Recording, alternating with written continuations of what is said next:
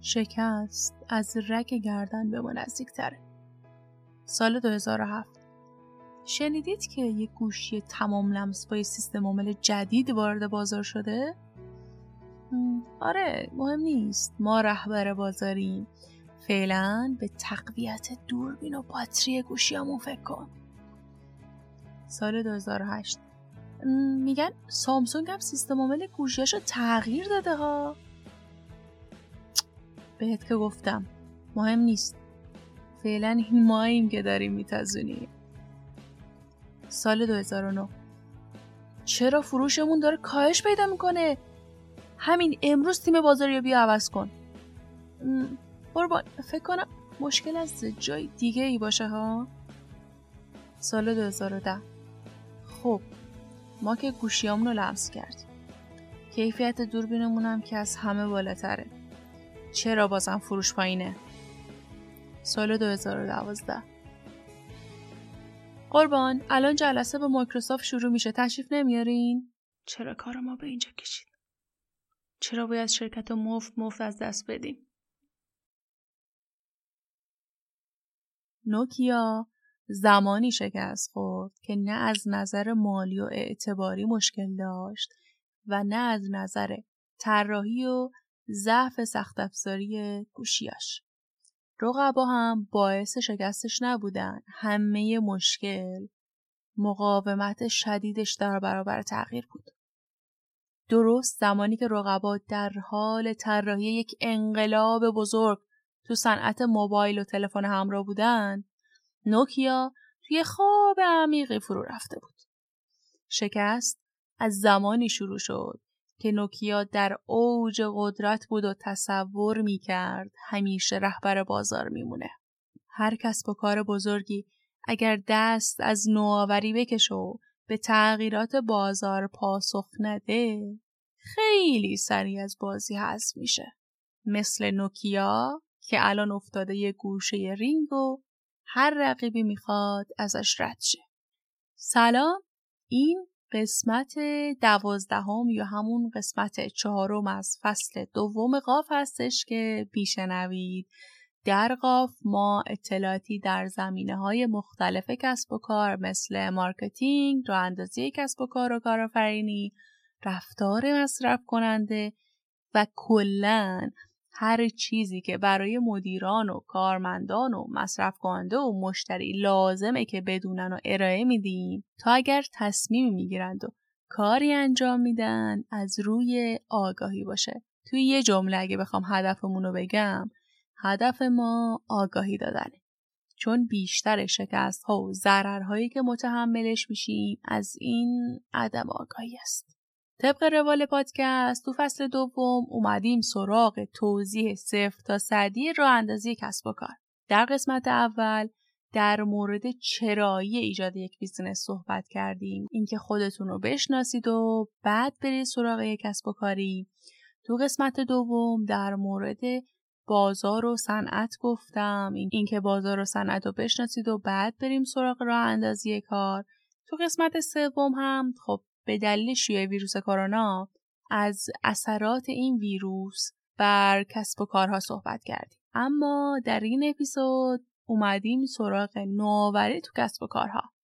مهمان ویژه هم داریم که برای شما از اهمیت نوآوری و خیلی چیزهای دیگه صحبت می‌کنه. و در آخر هم نکات پایانی رو من برای شما بازگو می‌کنم. پس تا آخرین اپیزود رو بشنوید. اما صفحه این استاگرام قاف رو هم حتما دنبال کنید چون اونجا من مطالب تکمیلی اپیزودها رو می‌ذارم. مثل آخرین ویدیویی که ضبط کردم. در مورد این بود که ما چطور تصمیم به خرید می‌گیریم. لینکش رو براتون می‌ذارم. خیلی راحت هم خودتون می‌تونید با یه سرچ ساده پیدامون کنید. یه خبر هم بگم که سایت قاف در دست راه اندازیه و به زودی مجله الکترونیکی ما شکل می‌گیره.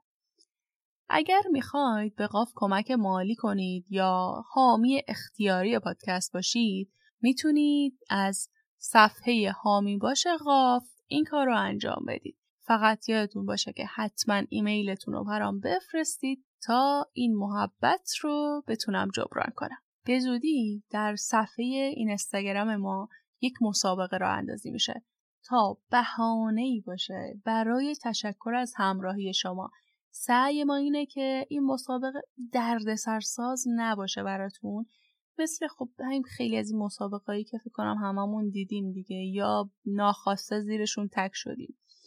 و در عین حال هم راحت باشه جدید باشه مفید باشه و یه جور خودمونی اگه بخوام بگم هلو برو تو گلو باشه. اسم صفحه ما هم قاف پادکست G H A F P O D C A S T. اسپانسر این اپیزود هتل چهار ستاره راتینس ماساله اگر به ماسال سفر کردید که خب آشنایید می‌دونید چه جور شهریه. اما اگر این شهر رو نمی‌شناسید و فرصت نداشتید تا الان که از این شهر دیدن کنید باید بگم که یه شهری فوقالعاده سرسبز و کوهستانی در استان گیلان که جای جای اون از دامنه کوه گرفته. تا قله کوه زیبا و چشم نوازه. هتل راتینس اولین هتل چهار ستاره ماساله که با امکانات کامل از مهماناش پذیرایی می‌کنه. اگر حوث سفر به شمال کردید حتما به ماسال سر بزنید. نگران اقامتتون هم نباشید. آدرس سایت هتل رو براتون می‌ذارم. ratines.com البته سعی کنید که قبل از سفر کاری رزرو انجام بدید چون در این فصل این شهر همیشه پر از مسافره. خب ماسالم شهر بزرگی نیست. ممکنه با مشکل اسکان مواجه شید. اگرم مثل من توی انتخاب هتل و مسافرت وسواس دارید پیشنهاد می‌کنم حتما اسم هتل راتینس رو توی گوگل search کنید و review ها رو بخونید و حتی به سایت خودشون برید و عکس اتاقا رو رستوران و کافه رو و همه اینها رو ببینید. فقط یادتون باشه هر وقت تماسی داشتید با هتل یا حضوری تشریف بردین بگید که معرف شما قاف پادکست یا اسم خود منو بگید ماعده قربانی هستش. ratines.com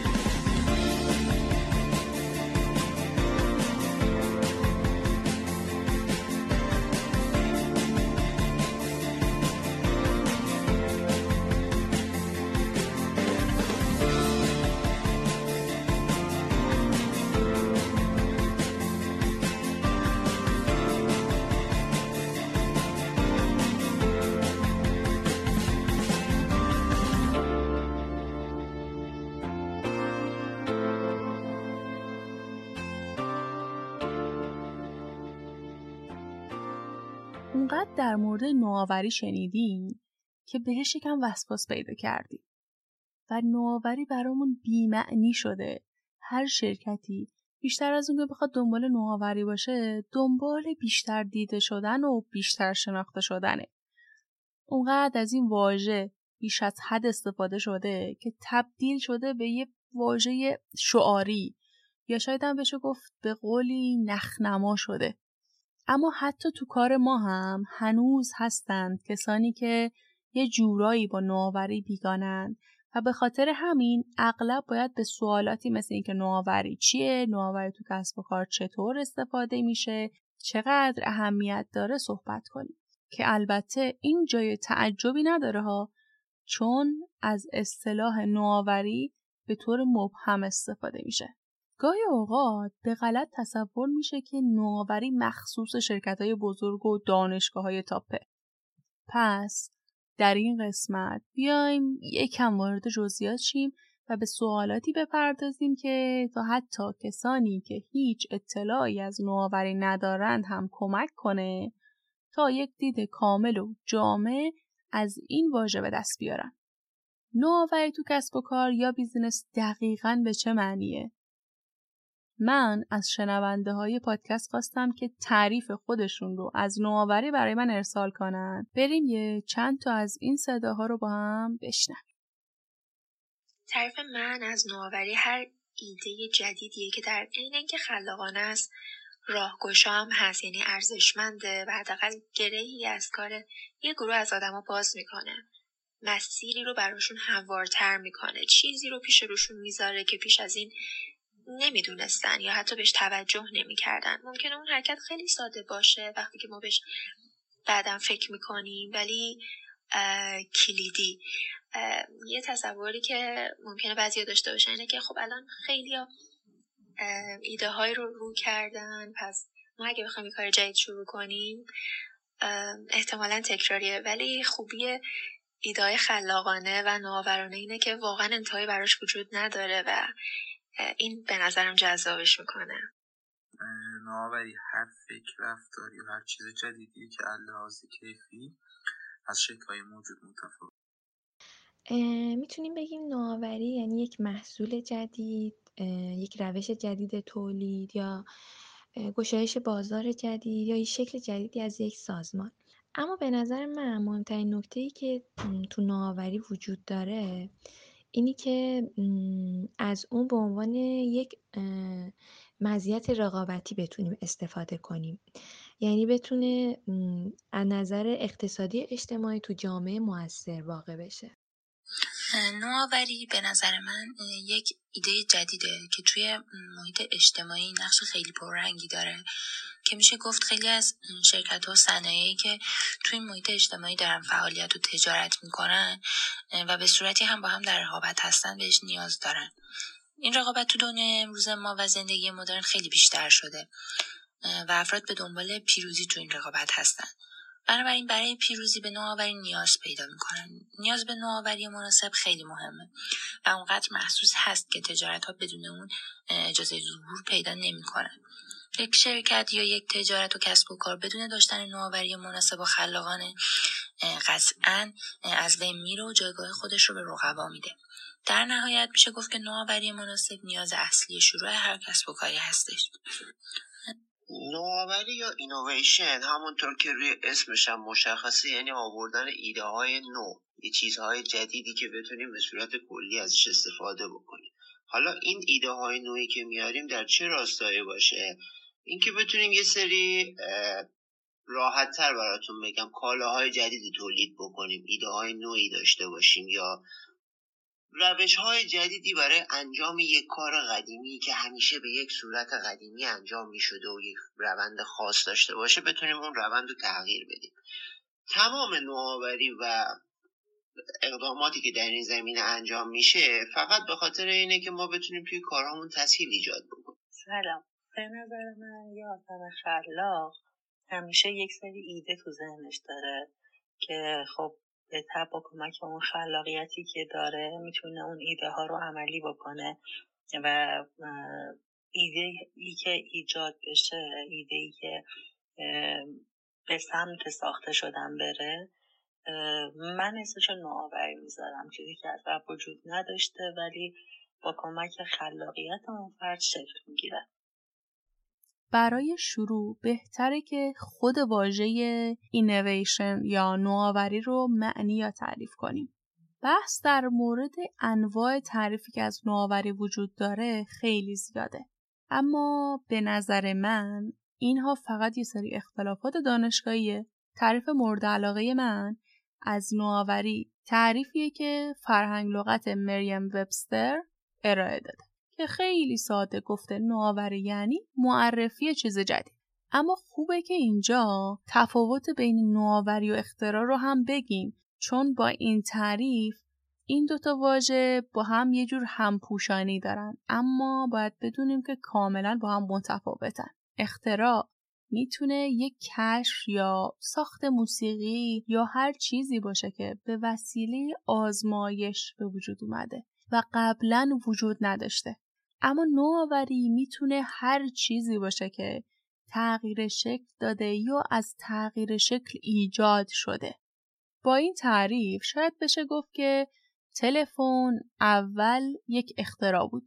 اولین موبایل همراه هم یک اختراع بوده. اما اولین موبایل هوشمند یک نوآوری بوده نه یک اختراع.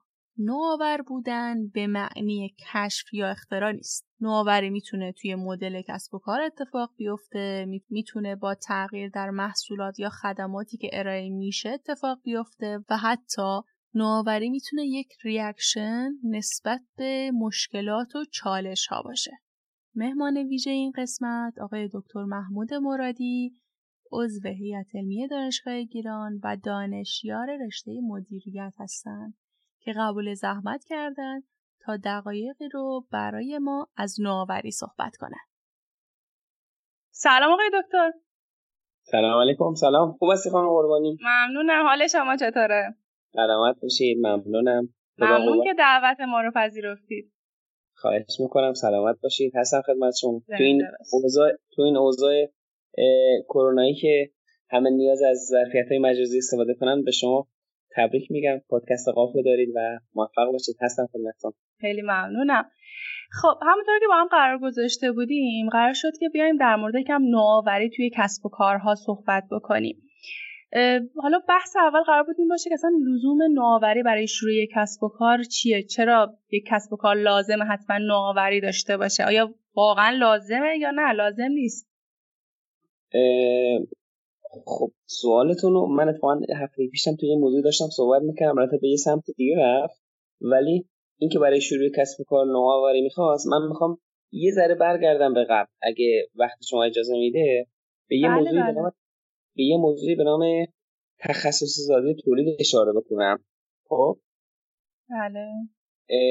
تخصصی سازی تولید یه بحثیه. میگه که بشر انسان از قدیم که یک نفر چند کالا تولید می‌کرد نیازات خودش رسیدیم به سمتی که چند نفر روی کالا کار می‌کنن. حتی بعضا چند نفر بخشی از یک کالا کار می‌کنن. این یه چیزی باعث شده دیگه. اون چیزی که باعث شده بهش میگن تخصص سازی تولید. یعنی انسان به تدریج یاد گرفته که هرچی تولید و تخصصی تر کار بکنه. حالا ما مدیریت رو برمیگردیم به انقلاب صنعتی هم وستش میگنیم ولی خب از قبل وجود داشته دیگه. انقلاب صنعتی یک سکوی پرتاب بود خب؟ حالا اون چیزی که در قالب تقسیم کار می‌دونیم بشر یاد گرفته تقسیم کار می‌کنه تولید تخصصی کنه این تجربهشه خب؟ به تدریج وقتی یاد گرفته پس این شکل گیریش یه چیزی باعث میشه دیگه. به تدریج وقتی این تخصصات تولید می‌خواد رخ بده یه چیزی به نام رقابت خب؟ بله. اون رقابت اون رقابت باعث میشه من الان کار مثلا خودکار آ رو دارم تولید می‌کنم شما هم یه خودکار بیو داره تولید می‌کنید خب؟ اینجا چون من دنبال تخصصی تولیدم و بهره هم شما همچنین ناخودآگاه یه رقابت شکل می‌گیره و اینو من می‌تونم بگم اساس کسب کاره. هر وقت خواستید کسب کاری رو بکشید رقابت از بینش ببرید. مثل خب مثال خیلی زیاد داریم مثل تفکری کشورهایی حالا کمونیستی بودن یا بعضا خودمون داریم. خودمون خیلی وقت توی بازارهای رقابت رو نداریم. هر وقت رقابت رو می‌گیریم طوری از بین میره اون تخصصی از بین میره. خب؟ پس این رقابت وقتی شکل می‌گیره در ادامه تخصص سازی تولید دیگه خانم قربانی که مثلا خودکار بیو داشت تولید می‌کرد من ای تولید می‌کردم برای اینکه خودم رو عرضه بکنم برای اینکه بهتر عرضه بکنم بهتر تولید کنم ناچارم که دائم خودم رو بروز بکنم تغییر بدم کهنه نشم از بین نرم خب؟ درست. این این اون لزوم حالا من میگم تئوریک یا نظری بحث نوآوری در کسب و کاره که اگه نمی‌دونم شما می‌خواید در سطح بنگاه بحث کنیم و در سطح مثلا فرض کنید یک کشور من نکات دیگه بهش اضافه بکنم. حالا فرض کنیم کسی که business کوچیکی رو می‌خواد شروع بکنه. در سطح business و بنگاه دارین میگید خیلی عالی بله. خب پس پس این حالا من بیشتر اگه در سطح بنگاه می‌خواد نگاه بکنید برای یک کسب و کار من میگم بیشتر به جای که بگم نوآوری چون کسب و کار که ایجاد میشه تا نوآور نباشه نمیمونه مانا نمیشه. مجبوره به تدریج. اگه نوآوری نکنه از بین میره. ما مثال زیادی براش داریم خب؟ کسب کار بله. خیلی ولی من ترجیح میدم این موضوع که شما گفته به قالب یه ایده بگم. یعنی میشه می‌تونم بگم میشه برای شروع کسب کار ایده نداشت؟ خب؟ اینجوری راحت تره پس شروع کسب کار حتما یه ایده می‌خواد. این اولین گامشه. من سه تا مؤلفه رو کنار هم می‌ذارم. ایده داشتن برای ایده تامین مالی کردن و یه تیم بودن. اون تیم هم مهمترین نکتهش فقط نیست سه نفر هم کنار هم باشن. یه چیزی به نام سازگاری تیمی. یعنی مثلا اون روح حالا مؤسس بهش میگن یا شکل دهنده کسب کار. یک تیم افراد سازگار با هم. یعنی سازگار با هم. چشمانداز مشترک بدونن که از این کسب کار چی می‌خوان هر دو. به قول معروف دایورجنت واگرا نباشن همگرا باشن تامین مالی بکنن و یه قول یه ایده شکل بگیره. در نتیجه پس کسب و کار بدون ایده نمیشه. باید ایده باشه براش. من اینجوری تعریف کنم وسط بونگا بهتره. عالی. خب پس لازمه که حتما نوآوری باشه. یه ایده وجود داشته باشه. حالا اگه می‌خواد اینو اینو باز کنم یا بخشای دیگه رو کنم مثلا این نوآوری یا این ایده تو چه چیزهایی باشه؟ خب مثلا خب. یه کتابی که جان وایلی قبلا چاپ کرده توی انتشارات آریانا قلم ترجمه شده اسمش از ده گونه نوآوری خب. اون دیگه میاد بله. می‌کنه شما می‌خواد یا حالا کاری که اقتصاددان بزرگ شومپیتر مطرح کرده در ادامش بحثای دیگه الان تو بحثای نوآوری شکل گرفته دیگه باید بریم فکر بکنیم این قالب نوآوری یا قالب ایده تو چیه من یک روش روش تولید نوآوری دارم یا ایده دارم تو خود محصول تو نمی‌دونم مدیریت تو بازار و حالا انواع نوآوریه این نوآوری که من می‌خوام داشته باشم یا ایده می‌خوام یه کوچولو اگر اینجوری بگم اگه می‌خوام یه کوچولو بهبود بدیم در این ابعاد نوآوری یه سبک داره. اگه بخوام یه بهبود جهشی اصلا یه محصول از اول جدیدی وارد بکنیم یک مکانیزم هایی داره. اینا دیگه متفاوته. اینا برای چی میگم؟ برای اینکه اون حالا یک گروه یا هسته که الان می‌دونید دیگه بحث استارتاپ ها مطرح میشه نمی‌دونم گروه هایی که میان گروه های خلاق با هم دیگه شکل میدن تو کسب و کارهای جدید باید به این مناسباتش توجه کنن دیگه. مثلا این تیمشون این ایده شو که شکل بگیره. اگه ایده که یه خورده بهتر میشه وضعیت یه نوع باید باش برخورد کنن. اگه یه بهبود اساسی دارن مثلا دارم میگم من می‌خوام یه ایده شکل هنوز اصلا زنجیره های تامین حول اون ایده در بازار شکل نگرفته. پس من باید برم زنجیره تامینش هم شکل بدم. مثال از رفتن شما. یا نه هنوز اصلا مشتری باش آشنا نیستن. پس من اون اورنس یا آگاهی مشتری رو براش به ایجاد بکنم. می‌خوام بگم این مکانیزمش دیگه متفاوته. من فعلا فقط همینجوری ازش گذر کردم. فقط اشاره بکنم که اگه تیمی خاص شکلی باید به این پویایی ها من اسمش می‌ذارم پویایی ها به این پویایی های نوآوری یا داینامیکش بپردازه بدون این ایده چجوره. تازه جلوتر من می‌خوام اول باشم یا نه؟ نمی‌خوام اول باشم. مثلا این اول بودن ها رو میگن فرس موور فرزن خیلی وقتا تو خیلی از بازار فرس موور ها لزوما برنده بازار نیستن. اینا دیگه پیچیدگی های این بحثیه که آقا ما اولین بودیم ولی الان هیچی. درسته یه جایی اولین خیلی خوبه. برند به نامش میشه ایجاد میشه برای خودش. ولی خب اگه الزاماتش محقق نشه میان دنبال روان اون هزینه سرمایه اولیه که من گذاشتم و ندارم خیلی رو زودتر جای منو می‌گیرن. اینا مکانیزمایی که من دوست دارم اگر کسی می‌خواد تو بحث نوآوری در کسب کار کنه به این پویایش فکر بکنه اگه خیلی خواست تخصصی تر بهش نگاه بکنه من پیشنهاد میدم کتاب خانم ملیسا شیلینگ حتما تو این بحث مدیریت استراتژیک نوآوری فناورانه حتما نگاه کنه ترجمه شده. البته ترجمه نسخه خیلی قبلش ولی خیلی خوبیه. تو این زمینه کمک می‌کنه. اسم کتابش چیه؟ کتابش ترجمه کنم شده مدیریت استراتژیک نوآوری های فناورانه. ولی انگلیسیش تو انگلیسی داره دیدم. آره. دیدم. نسخه خیلی قدیمیشه ترجمه شده. آره اون خیلی قدیمیشه. الان نسخه 2017 شو من فقط با بچه مدیر تکنولوژی کار می‌کنم. نسخه 2017 شو دارم. خب خیلی فرق می‌کنه مثال های شما. مثالی که مال امروز می‌زنید خیلی فرق با قدیم. ولی کتاب خیلی اون پویایی های نوآوری خیلی خوب توضیح داده که من اتفاقا متناسب با این بحثی که شما مطرح کردید هست. درست. حالا بحث بعدی اینه که اصلا نوآوری از کجا باید شروع بشه؟ بعضی وقتا خلاقیت و نوآوری رو با هم اشتباه می‌گیرن دیگه درسته. یا مثلا حالا سورس یا منابع نوآوری چیه نوآوری از کجا در بیاریم؟ درسته؟ یعنی آره کجا آره دقیقاً. بلند میشه این نوآوری؟ خب رایز میشه این به اصطلاح. یا اون استارت نوآوری من اسمش بذارم استارت نوآوری. درست. من یه بحثی یه بحثی هم تو این بحثای پویایی های نوآوری هست به نام منابع نوآوری. خب؟ بله. این بحثی که شما میگید خلاقیت و نوآوری فرقشون یا چیه؟ خب من خیلی می‌خوام ساده بگم. من اون خلاقیت یا اون ایده که دارم تبدیل به یه محصولی پروداکت کنم که بیارم به قول معروف تو فضای کسب و کار بهش میگم نوآوری. خیلی راحت دیگه نمی‌خوام برگردم آقا به لحاظ مفهومی بحث خلاقیت اختراع نوآوری چیه؟ خیلی ساده. من اگه اون ایده خلاق هم نمی‌دونم اون اختراع هم. منجر به یک محصولی بشه منجر به بیزینسی بشه میگم به یه نوآوری منجر شده. ولی می‌خواید این سوالتون رو شما ببینید متناسب با بحثتون هست. من اینجوری تبدیل کنم که من یک کسب و کار هستم یا یه فرد هستم حالا که این کسب و کار داره کار می‌کنه فعال می‌خواد نوآوریش رو تقویت کنه یا نه؟ اصلا یه فرد جدید کجاها ریشه های نوآوری کجاست که اگه خواست یه تیم تشکیل بده کجاها بره؟ اینجوری می‌تونید اگه بخواد تبدیلش کنم راحتتر می‌تونم براتون توضیح آره عالی همینطوری بخواید توضیح بدین. آره. ببینید یه نکته اول هست که اولین بحثیه که نوآوری در افراده خب؟ نوآوری در بله. افراد یا همون بحثی که شما گفتید خلاقیت. خب؟ درست. که این افراد ساده است. افراد خلاق.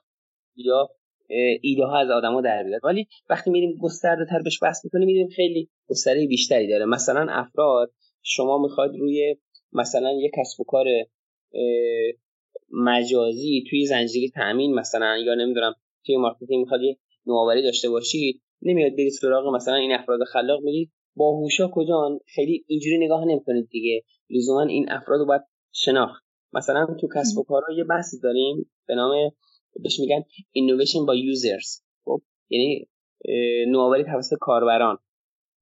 نمی‌دونم اگه خاطرتون باشه یک چیزی ما دانشجو که بودیم میخوندیم. می‌گفتن که ببینید ژاپنیا چقدر مشتریگران. اونا تا مخواستن صنعت رو شکل بدن. مثلا محصول که میفروختن شش ماه بعد می‌رفتن در خونه طرف رو می‌زدن ازش میپرسیدن. اینا اینا مشتری در صورتی که اگه من با همون منطقه رقابت فکر کنم میگم نه اونا بیشتر از اینکه مشتری گرا بودن به منفعت خودشون فکر می‌کردن. اونا همون محصول تجربی فهمیده بودن که مثلا اگه من یه ماشین لباسی تازه فروختم و شش ماه بعد میرم می‌پرسم مثلا میگن سر صدا زیاد می‌کنه. نمی‌دونم خوب نمیشوره یا بحث دیگه. دارم ایرادات محصول خودم ببینم به این گستره میگن اینویشن با یوزرز من برم از کاربرانم از کسی که محصول من رو استفاده می‌کنن نوآوری داشت. ایده های نوآورانه رو در بیارم. یه بحثه. یه وقتی هست این افراد کجا هستن؟ وارد یه کسب مثلا کسب کار هنوز نشدیم. من می‌خوام یه فردی بیارم تو حوزه مثلا آیتی میرم میگم خب اه دانشگاه ها یا نمی‌دونم مؤسسات آموزش مهارتی الان تربیت می‌کنن یه آدم پس تو دانشگاه هم احتمال داره این افراد باشن. بعد خود کسب و کارم واحدایی دارن واحدای توسعه محصول دارن هم توسعه کسب و کار دارن آرندی دارن اینها هم یک جای نوآوری و ایده هم از اینجا در میاد. این سوم قسمت رو دارم میگم شما. چهارم قسمت ببینید دولت ها هم اعتبار و بودجه هایی می‌ذارن. مثلا صندوق حمایت از پژوهشگران و فناوران کشور یا معاونت علمی ریاست جمهوری تو کشور خودمون دارم میگم یا پارک‌های علمی فناوری یک واحدها ایجاد می‌کنن که اون ایده ها بیشتر شکل بگیره. یه جور تقویتش بکنن. یک سمن ها حالا سمن همون انجیو های ما میگیم سازمان مردم نهاد. خب تو دنیا مؤسسات غیر انتفاعی هستن بزرگ هستن. ادا برید شما سابقه اختراعات دارویی اونا هم نگاه کنید می‌بینید یه جایی داروها توی آزمایشگاهی مربوط به مؤسسات خیریه هست یا غیر انتفاعی اینها هم میشه عامل یا اون پیشبرندی نوآوری بشن. ولی بیام امروزتر بیام امروزتر. من می‌تونم بگم سه تا مفهوم مدرنتر رو بگم مدرنتر که نه یعنی بیشتر الان سر کار دارن. یکی نوآوری در شبکه نیست. نوآوری در شبکه هاست. خانم قربانی استراتژی می‌خونه توی مثلا حوزه فرض کنید صنایع دستی می‌خواد یه کاری بکنه میری ببینی ای یه نفر یه نفر تو نساجی مهندسی داره می‌خونه اون هم ایده جالبی داره. این این network رو دارم میگم این شبکه‌ای که شکل می‌گیرن. که بعدا بعدا هنری چسبرو از مشهورترین نظریه پردازا تو حوزه نوآوری. مفهومی باز بعد به نام open innovation نوآوری باز. یعنی شرکت دیگه نمی‌تونه در شرکت رو ببنده بگه من خودم به تنهایی می‌خوام نوآوری در همه مراحل داشته باشم. نوآوری باز یعنی من حتی حتی با رقیبم هم بتونم روی توسعه محصول جدید کار بکنم روی ایده جدید کار بکنم. این اوپن اینویشن دیگه درا بازه. دیگه در آواز هر فردی می‌تونه کار بکنه نوآوری کنه. اگه تو این فضای دانش بنیان آشنا شدید مثلا دیدید که یه بحثی می‌ذارم مثل استارتاپ ویکند فرض کنید. خب گروه میان آخر هفته بحث می‌کنن. مثلا منجر به یه حالا کسب کاری شکل بگیری یا نه یا عالم دانشگاه پارکام میان این زیرساخت رو فراهم می‌کنن. اینها در حقیقت یه نوع نوآوری بازه. بعد بعضا کسب و کارهای هم میان اینجا. شما فرض کنید من صاحب یک کسب و کارم یک به اصطلاح یه کمپین راه انداختم یه سری افراد خلاق صاحب ایده میان بشینن بحث می‌کنن صحبت کنن ایده هایی دارم. من می‌تونم ایدهاشون رو بخرم. وقتی جمع شد به یک چیزی که حالا مثلا فرض کنید یه business plan رسید به یک طراحی مفهومی ایده رسید. این موضوع open innovation خیلی الان گسترده تره یه نکته سومی هم که در کنار شبکه ها و open innovation بگم اتفاقا یه دانشجوی خیلی خوبی هم دارم الان داره روی موضوع کار می‌کنه. اتفاقا تو گردشگری هم کار می‌کنه. بهش میگن نوآوری توسط lead user ها یعنی اون کاربران پیشرو. دیدید مثلا مثل, مثل اینستاگرام میگن آقا بلاگرها. خب؟ این, این بلاگرها یه دسته کوچولویی از این lead user ها هستن پیشروان هستن. مثلا فرض کنید من یه گروهی ده نفره 20 نفره نمی‌دونم چند نفره از آدمای تخصصی مثلا روی فرض کنید قهوه می‌شناسم. من محصول جدید اینا رو بگم اینا پیشروان کاربر پیشروان بهش میگن لید یوزر اینا رو تو هول و محصول خودم بشناسم. قبل از اینکه محصول بازار رو بدم یا اصلا قبل از اینکه مفهومش رو دیولپ کنم برم سراغ این از اینا ایده بگیرم. خب این سوم مفهومش میگن lead user ها می‌دونید اینم یه جورایی سعی کردم کوچولو همین این نوآوری از کجا شروع میشه این بله. پیچیدگی ها و ابعادش رو به شما بگم. درسته. حالا اتفاقا همین lead user ها که میگین فکر کنم منظور همون اینفلوئنسر ها باشه درسته؟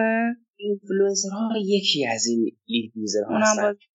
توی تقسیم بندی اگه بکنیم میگن که مثلا ببینید الان گوشی گوشی هوشمند.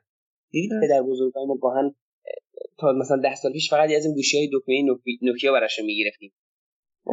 ولی الان هم اونا یواش یواش اومدن جلوتر. آدم ها تو کاربران دستبندی میشن یه سری دوست دارن هر سال نسخه جدید یه محصول استفاده بکنن.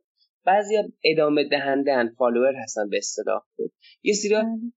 دیر شروع می‌کنن بهش لگر اون آخرها هستن. ولی تو این دسته‌بندی یا حالا چیزی که شما توی business بهش میگید مثلا market segmentation یا مثلا customer segmentation یه دسته ای هستن خیلی پیشروان خیلی جلوان حالا حتی محصول ایجاد نشدم هستن. بلاگرها یه دسته از این lead ها هستن نه لزوما lead ها بلاگرها هستن. درست. خیلی صنعت مثلا صنعت بهداشتی آرایشی زیبایی خیلی اثر دارن دیدی مثلا که متس... نمی‌تونم بگم متاسفانه یا خوشبختانه چون نمی‌خوام تن زمین قضاوت کنم ولی تبلیغات تلویزیونی اینا فراهم آقا. فلانی نگاه کنید یه مثلا سلبریتی این محصول مصرف کرده. اینا همش بحث همون اون لید یوزر هاست. درست. دقیقا. حالا فکر کنم سال پیش بود که کشور ترکیه از همین بلاگرها در سطح این استاگرام استفاده کرده بود برای تبلیغ گردشگری خودش. هم از سر تا سر جهان با ملیت های مختلف. هم ترکیه بود هم ازبکستان بود. که خیلی جالب بود. کلی براش تبلیغ شده بود کلی هزینه کرده بود برای این کار. دقیقا. همین هم ادامه همین بحث شماست. درست. چطور یک کسب و کار اصلا باید نوآور باشه آقای دکتر؟ حالا کسب و کار کوچیکا رو بخوایم در نظر بگیریم. چون فصل دوم ما رفتیم سراغ صحبت کردن این که یک کسب و کار چطور باید شروع بشه. حالا یه بخشش نوآوریه دیگه. درست. اینکه یک کسب و کار چطور شروع نوآور بشه من تو این قسمت مجبورم یه مقدار بازم برگردم مثل قسمت اول که یک کوچولو بحث تحلیل اقتصادی کردیم یه تحلیل کلام بکنیم بعد بیایم به سمت بونگاه تحلیل یعنی سوالتون حالا من کسب کار رو میگم بونگاه منظورم یعنی تقسیم اقتصادیش رو میگم خدمت شما. ولی اینکه یک کسب کار چجوری نوآور باشه معمولا تو بحث اقتصادی همون قسمت اول گفتم رقابت. بله. اون رقابت و توی, با... توی این بازاری که داره کار می‌کنه اگه باشه تو اون عرصه رقابت اینا اون شامه هاشون به سمت نیاز و تقاضا خیلی قوی می‌کنن. این دائم بازخور می‌گیرن یا اون شاخک های حساسیتشون یا اون عصب که اینا رو نیاز و تقاضای بازار رو می‌شناسه دائم شکل میدن. از بازار و از تغییر زاغه ها عقب نمیمونن. این مهمترین بحثیه که اصلا من نه تنها میگم فقط نوآوری در محصول بلکه وجود و حضور و بقای کسب و کار به اینه که من دائم نیازها یا و تقاضا رو رصد بکنم. که این یک توی فضای رقابتی این شکل میده به این به من که انگیزه داشته باشم. مثلا فرض کنید فرض کنید می‌خوام مثال هایی نقشم بزنم. توی اقتصادی که من رانت توش خوب فرما باشه من اگه بتونم مثلا ارز ارزان قیمتی وام ارزان قیمتی استفاده بکنم برای کار بیشتر دنبالم برم از اون مکانیزم استفاده بکنم برای اون حالا وام ارزان قیمت یا ارز ارزان قیمت یه جور رانت استفاده بکنم. کمتر میره به سمت نیاز و تقاضا. خب پس توی فضا من دارم در یک فضای اقتصادی سالم صحبت می‌کنم که رقابت مبنای کسب و کارا مهمترین بخشی که برای شروع بحث نوآوری باید تقویت کنن اینه که نیاز و تقاضا رو رصد بکنم. وقتی من نیاز و تقاضا رو رصد بکنم دیگه مثلا نمیان بگن که آقای صنعت چرا نمیری سراغ دانشگاه؟ نیاز نداره که نمیره. اگه فضای رقابت باشه اگه اون نیاز و نیاز و تقاضا رو تو محصولات و مشتریانشون بشناسه خودش میفته دنبالش. کما اینکه تو تجارت جهانی دیگه شما بهتر می‌دونید دارید کار ژورنالیستی می‌کنید بهتر می‌دونید که مثلا یک محصولی در آمریکا یه قطعش نمیم در چین یه قطعش در اروپاه. رفته پیدا کرده کجا بنفشه خب؟ این مهمترین بحثه. حالا فرض کنیم من نیاز بازار رو دائم رصد کنم و می‌شناسم. باید اون زیرساخت هایی که در کسب و کارم نیازه برای این کار رو شکل بدم. مثلا ایجاد یا داشتن یه چیزی مثل واحد آرندی واحد توسعه محصول. اینها رو باید من داشته باشم. اینا یه الزامات اولیه‌ای که داره. می‌دونی مثل مثل اینکه مثلا شما تا لیسانس یا فوق نگیری نمی‌تونی دکترا بخونی. این الزامه. من دپارتمان آرندی باید داشته باشم یا توسعه محصول داشته باشم. وقتی میگم دپارتمان منظورم ساختار سازمانی خیلی صلب به هم سخت نیست. منظورم تفکرش شاید یه نفر شاید یه حوزه. شاید اصلا نه یه کسب کاری بیاد بگه با یه دپارتمان آرندی رو انداختم. ولی تو شرکت خودم نیست. بردم توی دانشگاه مستقرش کردم. رفتم با یه گروه تحقیقاتی توی حالا فرض کنید دانشگاه جون شدم. اونو برای من کار تحقیقاتی انجام میدن. باشون توافق دارم. از خودم راه انداختم در ادامه اون بحث نوآوری بازی اوپنینگ بشین که شما گفتم منظورمه. خب اینا بسترهاشه. اما این تبدیل اون نیازها و تقاضا و داشتن اون بنیانهایی مثل توسعه محصول بدون اینکه اون حالا این کسب کار حالا رهبرش یا مدیریتش یک اپروچ یا یک رویکرد یا یک استراتژی بیسم داشته باشه حالا نداره. شما مثلا میاد یه حوزه مثلا مطالعات بازار دارید می‌بینید نیازها رو در میاره مثلا واحد آرندی دارید. ولی مثلا دپارتمان یا اون رهبری سازمان این نوآور بودن اصلا تبلیغ نمی‌کنه. تبلیغ منظورم دنبالش نیست براش مهم نیست. این میشه سه تا. من الان پس سه تا بخش رو با هم دیگه وصل کردم. یکی یک ذهن رهبری و مدیریت که در قالب استراتژی برای سازمان تبدیل میشه به سمت نوآوری رفتن. داشتن بسترهایی مثل واحد آرندی واسه توسعه کسب و کار و اون شاخک های عصبی که دائم نیاز و تقاضای مشتری و بازار رو شناسایی می‌کنه و تبدیل می‌کنه. اینا کلا این نوآور بودنه. حالا یه جایی مثل رقابت مثل تجارت تجارت کردن تجارت مثلا تجارت جهانی تجارت حتی بین سرزمینی اینا خودش اینا کمک می‌کنه که من بهتر نیازا رو در بیارم. اینها اگه بخوام خلاصه تو این قسمت بگم اینه که یه شرکت چجوری می‌تونه نوآور باشه. حالا حالا اگه عملی تر می‌خوایم بریم جلوتر مثلا ما یه بحث داریم که برای نوآوری چجوری سازمان خودمون رو نوآور سازماندهی بکنیم. چجوری پروژه های نوآوری که داریم مثلا لانچ کنیم. من الان بهتره توی برم سراغ ایجاد یه محصول جدید یا بهتره برم همون محصولی که دارم بهبود بدم. اینها دیگه مثل همون تصمیم میکر بای یعنی بخرم یا بسازم. اینا باید یه الگوهایی داشته باشه که شرکت یا کسب کار در موردش تصمیم بگیره. بعد چجوری سازماندهی بکنه؟ چجوری مثلا یه توسعه محصول جدید رو سازماندهی بکنه؟ اینا هم بحثای دیگه است. اگه می‌خواید توی این قسمت یا اگه وقت شما اجازه میده میشه عملیات کردم صحبت کرد. حالا هر کدوم که خودتون لازمه در حد پنج دقیقه که وقت داریم توضیح بدین که بچه ها بدونن. حالا بیشتر کاربردی تر باشه براشون. من اگه بخوام تو این قسمت یکم عملیاتر کسب بکنم. منظورتون بچه ها کی هستن؟ منظورم شنونده هستن. خب ببینید من یه مثال بزنم شاید شنوندگانم شنیده باشن. مثلا شرکت نوکیا حالا شنوندگان نسل ما قدیمی تر می‌دونستن آقا توی محصولات گوشی همراه هم مثلا گوشی همراه یعنی نوکیا اینقدر شناخته شده بود. الان تقریبا حالا بعد از اینکه یه بار اصلا محو شد حالا دیگه نمی‌بینیم. فرض کنیم تو بازار ما مثلا سامسونگ رو بیشتر می‌شناسیم. درست این سوال چی شد من اومدن روی مثلا کار کردن که چجوری میشه که من یه کسب و کارم از بین نره؟ یا اونی که اول بود الان دیگه این اصلا وجود نداره. خب؟ این یه موضوعی اگه می‌خوام تو بحث چجوری نوآور بودن و دائم دائم من میگم به جای اینکه بگم دائم نوآور بودن دائم کسب و کارم رو حفظ کردن توی سطح خوب حفظ کردن. یه مفهومی هست ما تو بحث نظری می‌خوایم و می‌خوام اینجا تبدیلش بکنم. مثلا به همون نوکیا رو که من مثال زدم خدمتتون یک سری یه بازوی شرکت کسب و کار باید داشته باشه که دائم به دنبال کشف کشف باشه exploration به قول معروف. خب کشف محصول جدید کشف روش جدید خب؟ کشف ایده جدید اختراع جدید صفحه پتنت جدید تو کسب کاری. می‌دونید که مثلا این شرکتی مثل سامسونگ یا مثلا همون هواوی چین خیلی بیشتر از کشور ما ثبت اختراع داره پتنت ثبت می‌کنه. خب؟ این این یه بازوییه که یه کسب کار میره دنبالش. من دائم ایدمو ثبت بکنم خب؟ این یه قسمته یه جور ژنراتوره یه جور محرک وجودی کسب و کاره. ولی یه بازوی دیگه هم باید داشته باشه. حالا این در مورد حتی من در مورد فردم میگم یعنی تک تک زندگی شخصی هم میگم نه فقط کسب و کار.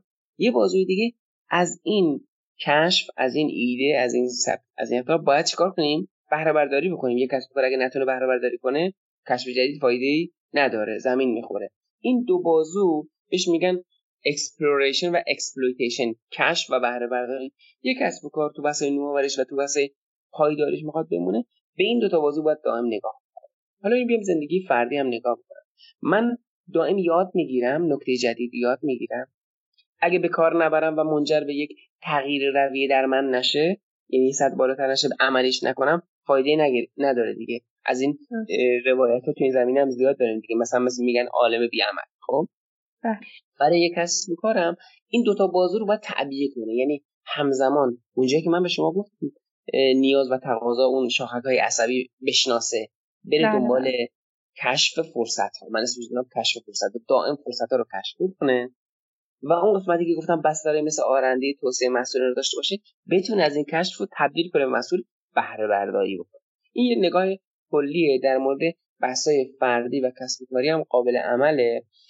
ما بهش میگیم مثلا واحد آرندی می‌خواد راه بندازی چه تحقیقاتی بنیادی بکنی چه تحقیقاتی مثلا کاربردی. شبیه همینه. من برم چه چیزایی از طریق کشف یاد بگیرم چه چیزایی از طریق بهره برداری. این خیلی من خواستم ساده به شما بگم یکی از نکات خیلی مهمی که خیلی از کسب کارا بعدا از توش قافل میشن. اونی که می‌بینیم مثلا نوکیا فرض کنید اول بود حالا اول مثلا تو گوشی موتورولا و اونا بود ولی به تاریخش نمی‌خوام ورود کنم. ولی مثلا سامسونگ الان الان چیزه؟ توی این رنج محصولات سردم داره بازاره اون تعادل کشف و بهره است. این این تعادل خیلی مهمه. حالا گفتید بچه ها مثلا من بینندگان فرزن فرض کنید یه نفر مدیریت می‌خواد بشه به یک کسب کاری کس مشاوره بده. این ساختار رو باید تو ذهنش باشه. طرف برای زندگی خودش یا یک کسب کاره باید حواسش باشه که اگه من یه ایده دارم خوب سود می‌کنم شما تو بحث گاوای شیرده رو دیدید تو بحث استراتژی. آقا تا می‌تونیم اینو بله. بدوشیم فعلا موقع بهره برداری ولی از ستاره ها غافل نشیم. بریم دنبال کشف فرصت های بازار بهتر یا فرصت محصول بهتر. این بحث کلی حالا تو این موقعیتی این زمانی که شما دارید من اگه ممنون از شما. خلاصش اینه که یک مدیر توی کسب و کارش باید شیش دانگ باشه حواسش به همه جا باشه نه که یه صرفا به طولم. بعضی اینجوری آخه. مثلا یه ایده محصول به ذهنشون می‌رسه دیگه اصلا نگاه نمی‌کنن بازار چجوریه اصلا مشتری اونو نیاز داره نداره اصلا نوآوریش واقعا نوآوریه. میره و کلا اصلا تو اقتصاد ما هم مثلا میاد میره که آقا دیگه میفته دنبال از این وراز و اعتبار گرفتن براش. اعتبار گرفتن های ما هم یه جوریه که بیشتر حالت فرض کنیم دستوری نمی‌دونم مایتی به این موکول شدن تامین مالی هم می‌کنه. ولی اون ایده ای که گفتید نکته خوبی گفتید اون ایده اون شیشتان حواس بودن باعث میشه که اون وقتی نباشه میشه وقتی وضعیتی که خیلی از کسب و کارهایی که راه میفتن ورشکست میشن. چون اون ایده نبوده یا اون شیشتان بودن حالا نکته خوبی گفتید این شیشتان بودن خوب جمع می‌کنه این بحثا رو. من اسمش رو تو فضای رقابت تو فضای تخصصی تولید. ما دائم باید چون ریسک داره دیگه کسب و کار یعنی ریسک. من دائم باید به ریسکام توجه کنم حواسم جمع باشه و هم ببینم ایده جدید چیه هم ساختارمو چجوری تنظیم بکنم. هم نمی‌دونم چجوری آدمای خوبی تو اون تیم منسجمم و سازگارم بیارم اینا همون حواس جمع بودن یا شیشتان بودنی که شما بهش میگید. و در نکته آخر ببینید زندگی کسب و کاری و زندگی ما کلا یه ترید آف دیگه بده بستونه دیگه. من زمانی که می‌گذارم که چیزهایی به دست بیارم مثلا میگم بله من اینقدر با حجم بازار استفاده کردم هزینه فرصتاشم باید دائم نگاه بکنیم دیگه. من چی از دست دادم که اینا رو به دست آوردم؟ اینم به اون کنار اون شش بودن شما اضافه کنید میشه یک پکیج خوب تو این قسمتی که طرح موضوع خوبی کردید شما. دست شما در نکنه. خیلی ممنونم که وقت گذاشتید خیلی مطالبتون آموزنده بود و عالی. بازم ممنون. ممنونم. اگه سخن آخری هست. موفقیت برای شما دارم. سلامت باشید. خدا نگهدار. ممنونم. دستتون در نکنه. خدا نگهدارتون.